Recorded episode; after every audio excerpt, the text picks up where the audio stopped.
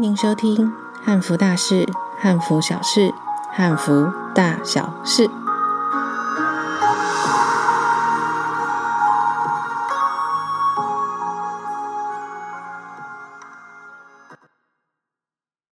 大家好，我是 Bobo，一个汉文化推广者，也是台湾汉服节团队执行长。汉服是什么？汉服哪里可以买？可以穿汉服参加活动吗？如果你对以上这些都有兴趣，请你一定要订阅这个频道。Bobo 会跟你分享在台湾举办汉服活动的第一手消息。推广汉服，除了在日常生活中我们可以穿着汉服出门之外，当然最快的方式就是举办活动。那有什么活动可以举办？在上一集，Bobo 有说到为什么要推广汉服的原因，那就是我希望可以结合汉服与汉文化，来达到学习中华文化、达到传承传统文化的目标。说白话一点，就是让现在年轻人可以更了解什么是传统文化。什么是传统文化？我们先拆开来讨论好了。文化是什么？文化实际上其实主要包括了三个方向：物质文化、制度文化和精神文化。具体一点来说，像是呃语言啊、文字、习俗、思想，还有一个国家的强盛力度。客观的来说，文化就是社会价值系统的总和。简单来说吧，就是一群人生活的共同经验，也可以解释成为约定成、约定俗成的概念。就像是农历新年，在华人的社会中，每年都是最重要的一个节日。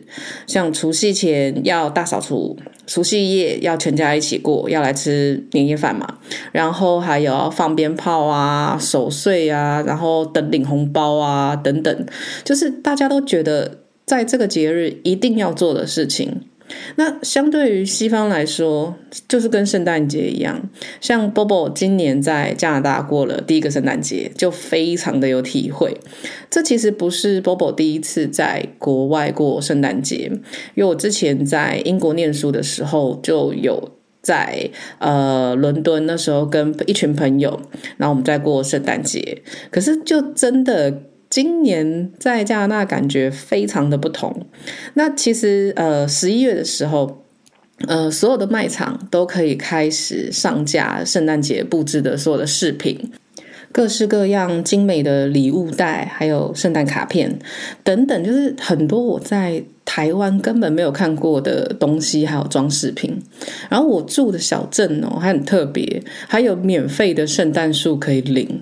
我说的是。真的圣诞树，真的树，就不是塑胶的那种，而且每每家每户就好像是说小说好的一样，然后门前啊、院子啊都装饰非常的好看，就不是只有七彩灯泡，然后还有那些装饰品，还有那种很大的那种圣诞的老公公，还有麋鹿等等，就非常的有过节的气氛。我想这就是文化。还有呃，还有我先生的公司，甚至还给每位员工都发了一只免费的火鸡。Oh my god！我只能说，处理这只火鸡整整花了我三天的时间。虽然很好吃，但是我要说的是，我们现在在冷冻库还有很多火鸡肉在那里冷冻，还没吃完。那只火鸡整整七点五公斤，非常的大只。好，火鸡也是圣诞节的文化之一。那食物当然也在文化的范畴里面，对吧？像我，呃，我最喜欢在过年要吃的甜点就是娃娃酥，就很像花生酥的那种。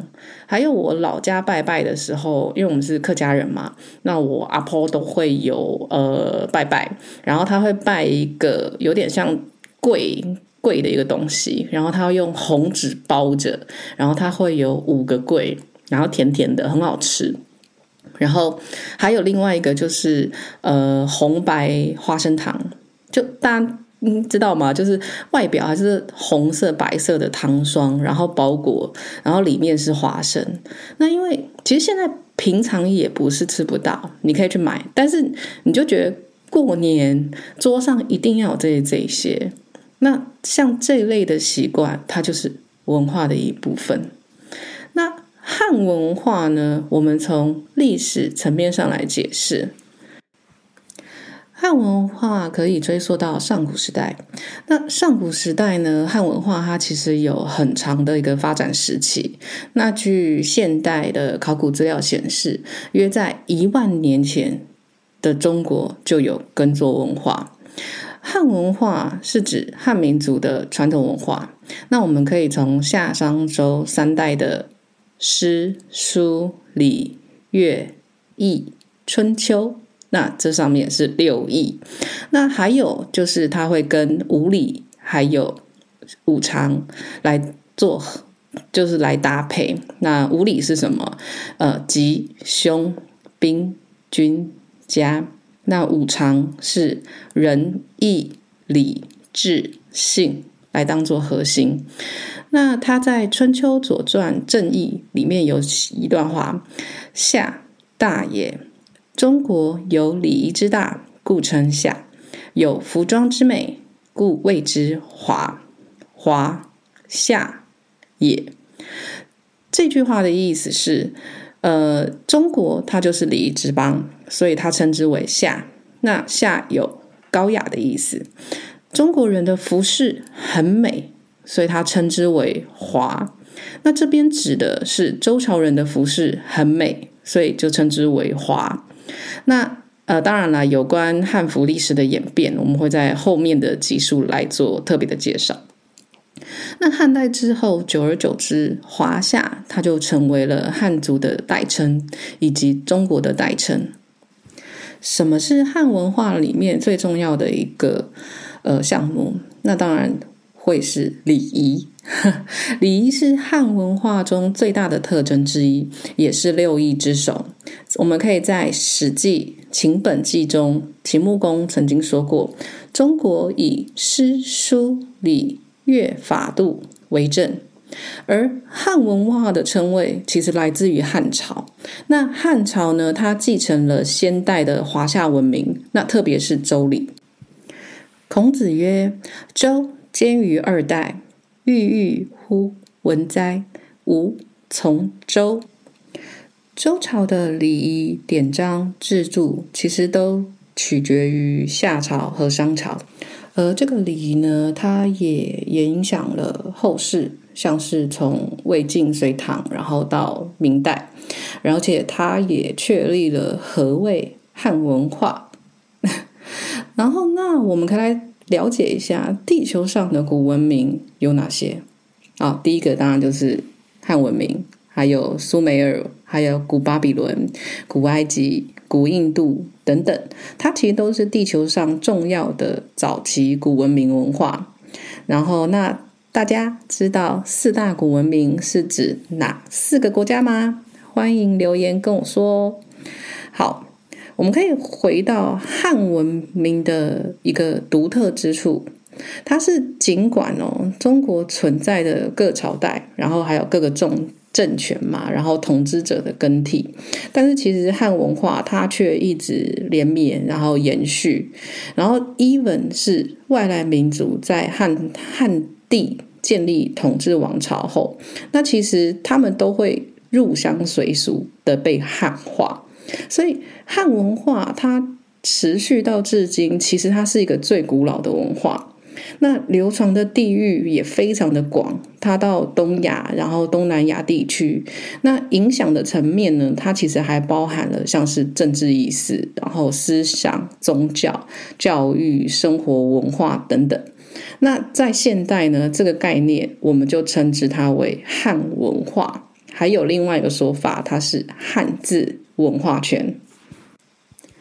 以上我们从历史的观念中去知道汉文化的由来，但是到了现代，我们都活在二十一世纪，快要二十二世纪，那古老的汉文化跟观念，它去适合现在生活吗？然后那些被制定过的制度礼仪，你把它放在现在的生活中适合吗？当然不适合啊。波波觉得，呃，生活就是文化，然后文化就是生活。假如你到一个新的地方生活，确实你会把你原先的生活习惯带到新的地方。那久而久之，它就会跟当地进而产生所谓的文化结合，然后演变出来一个新的文化。这个我在加拿大非常能够理解的，就是他们会有一个呃，Can Canadian Chinese meal 这样子，就是他们会有个加拿大中餐这个概念，就是他们的中式餐点跟我们在台湾吃的是完全不一样的中餐。这样子，好，那这就是到食物到这个地方，它演变出来了一个新的加拿大人口中的中餐，那很特别啦。那好，我们就拿祭祀来说吧。在古代社会，其实祭祀是一件非常重要的事情哦。还有一些朝代是特别看重祭祀的。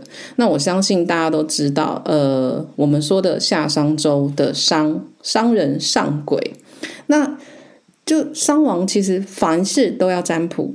然后像是周武王在克商的时候，他就举行了祭天大典，那声明商讨纣王的种种罪状，他要先跟。天还要先跟神明说他是出征是对的，然后再来确认周王朝的统治的合法性。他要对天说，这样子。那当然了，这边如果对于商朝故事有兴趣的朋友，我在这边推荐一部电影，那就是《封神演义》。那它是根据《封神榜》改编的版本。那我个人觉得，我看看了一点点，呃，它跟原著的内容有点出入。因为我非常喜欢《封神榜》，所以呃，我当然建议，如果你没有那么喜欢阅读文字，那你就直接去看这个电影。但它跟原著的呃一些章节是有出入的。好，但好看啦，对。那他的那个纣王是费翔来饰演，然后这一部的小鲜肉非常的多，而且还有很多养眼的画面，啊，不要找错喽。OK，好，那现在的祭司是什么？我就问你家，你过年有拜拜吗？你每个月初一十五有没有拜拜？如果有，那你们很有可能就是汉人血统哦。那由于汉人相信人死后灵魂不灭，因此父母或祖先去世之后，那必须要按时祭祀，这样子。那祭祀呢，在台湾这边来说，它按照呃地点区分成三种形式。那第一个呢，就是一般家庭除了朔望，就是我刚刚说的初一十五，每天早晚在大厅烧香拜拜之外，那比较正式的祭祖，应该会是在春节、元宵、清明、端午、中秋、重阳、冬至等的年节时，你们有没有拜？我跟你说，我就嫁人之后，这所有节日我全部都要准备拜拜，因为。我自己娘家是不拜拜的，所以说对我来说就是很，就是该怎么说，很新鲜啦。对，好，那它是由家中的长辈为代表，然后呈上一些呃佳肴啊，或者是应节元宵啊、粽子啊、月饼啊、汤圆啊等食品，我们来去祭祖。然后第二个呢，清明扫墓。好，他清明扫墓的时候呢，也是全家人一起去嘛。然后他要上香祭拜，然后还有扫墓，然后他还要拔草，然后他还要放一个五色的木纸在那个墓碑上面。对，然后在第三个呢，它是宗祠祭祀。这蛮特别的，就是其实每年清明节的时候，我们都会看到电视有新闻报道，就是说，哎，什么蔡姓一族啊，然后什么什么大姓啊，然后上千人一起去呃拜拜祭祖这样子。那它这通常是一年两次，在春秋。这个春春天跟秋天的时候，它会有两次的祭祖大典，那多半是在呃祠堂、宗庙，它是一个同姓氏的人一起祭拜共同祖先的仪式。那其实，在古时候，我们所有的祭祀，它是要走一定的流程，人数还要配合服装。然后它是非常正式而且很重要的活动。但是其实演变到了现代，就变成其实我觉得就是走一个简单的流程。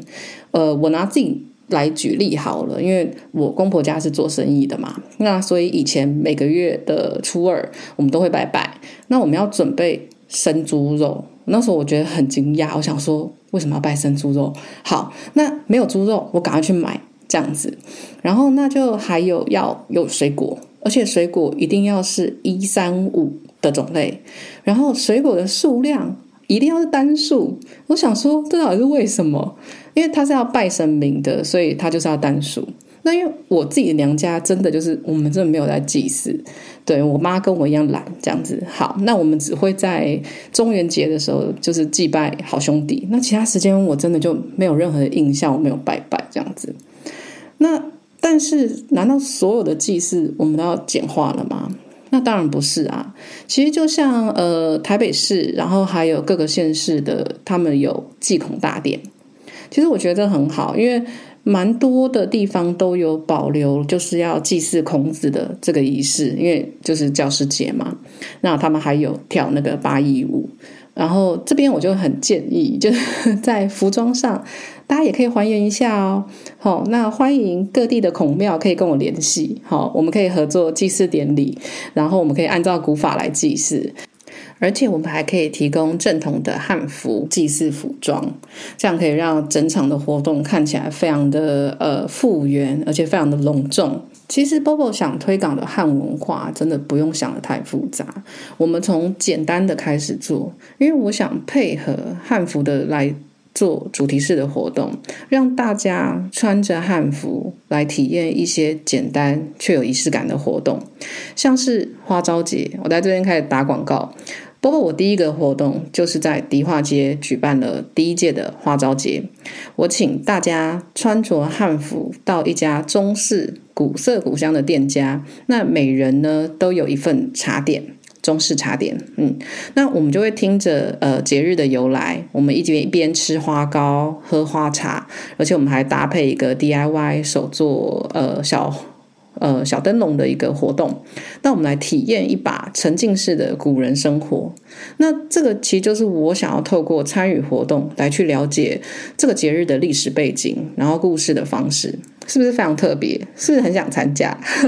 好，不用担心，明年第四届花朝节我们已经在筹备了。那这次的内容其实更丰富。那有兴趣的朋友，请关注我，或是到脸书搜寻。台湾汉服节，注意“台湾”两个字，要是打繁体，好，那我们就可以知道花朝节最新的活动资讯。最后还一样，文化就是生活，生活就是文化。希望大家都能把汉服穿出门，让我们一起创造一个新的文化，属于这个时代年轻人的汉服文化。今天的节目就到这里，我们下次再见，拜拜。